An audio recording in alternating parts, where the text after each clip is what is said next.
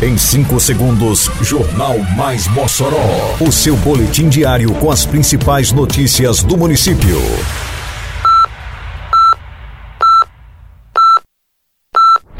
Mais Mossoró!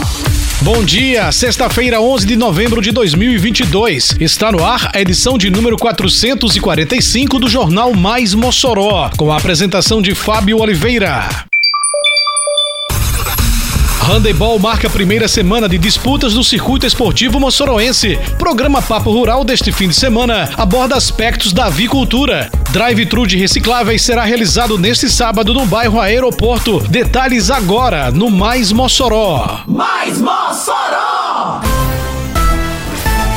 Aberta oficialmente na noite desta quinta-feira, a primeira edição do Circuito Esportivo Moçoroense tem sequência hoje e por todo o fim de semana com as disputas do handebol. A partir das sete da noite estarão se enfrentando as equipes TFN e Handebol Mossoró pela categoria feminino. Na sequência, dois jogos pelo masculino. Às oito da noite jogam Potiguar 1 e o Fessa. Às nove horas tem Potiguar 2 e Handebol Mossoró. Neste sábado, fechando a fase classificatória pelo masculino, com início às sete da noite, tem Potiguar 1 e MPH 2 e Potiguar 2 e MPH 1. As semifinais acontecem no domingo, dia 13, a partir das 8 e meia da manhã. Já as finais do masculino e feminino serão disputadas na segunda-feira, dia 14, a partir das 8 da noite. A entrada para os jogos do primeiro circuito esportivo moçoroense é gratuita.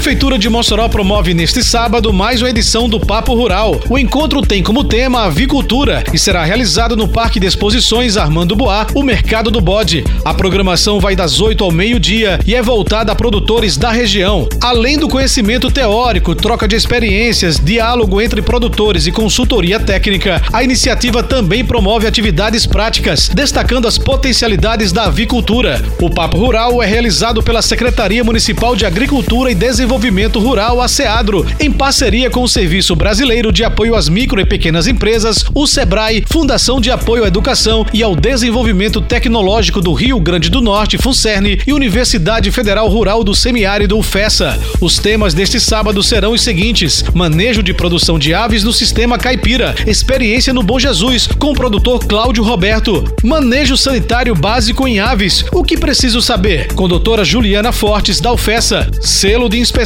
Quais os caminhos para certificar os produtos da avicultura? Com o Dr. Jean Berg da UFESA e equipe Sim Seadro. E custos de produção em avicultura, com Victor Medeiros, zootecnista, consultor em avicultura pelo Sebrae do Rio Grande do Norte.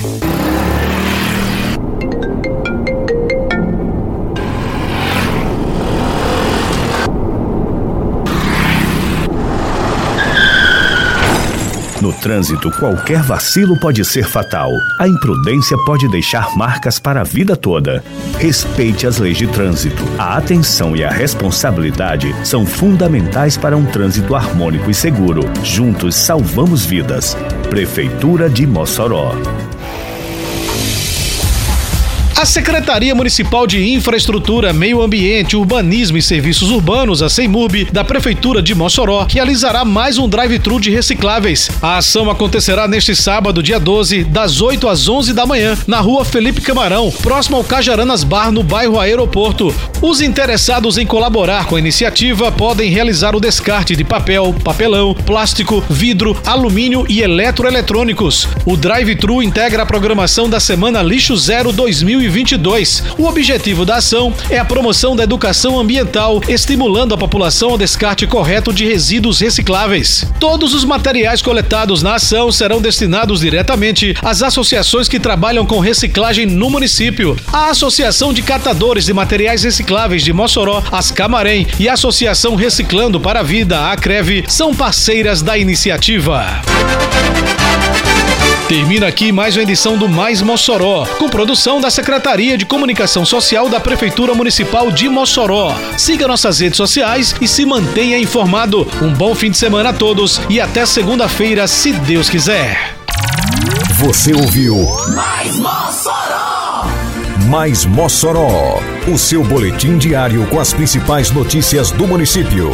Você bem informado sempre.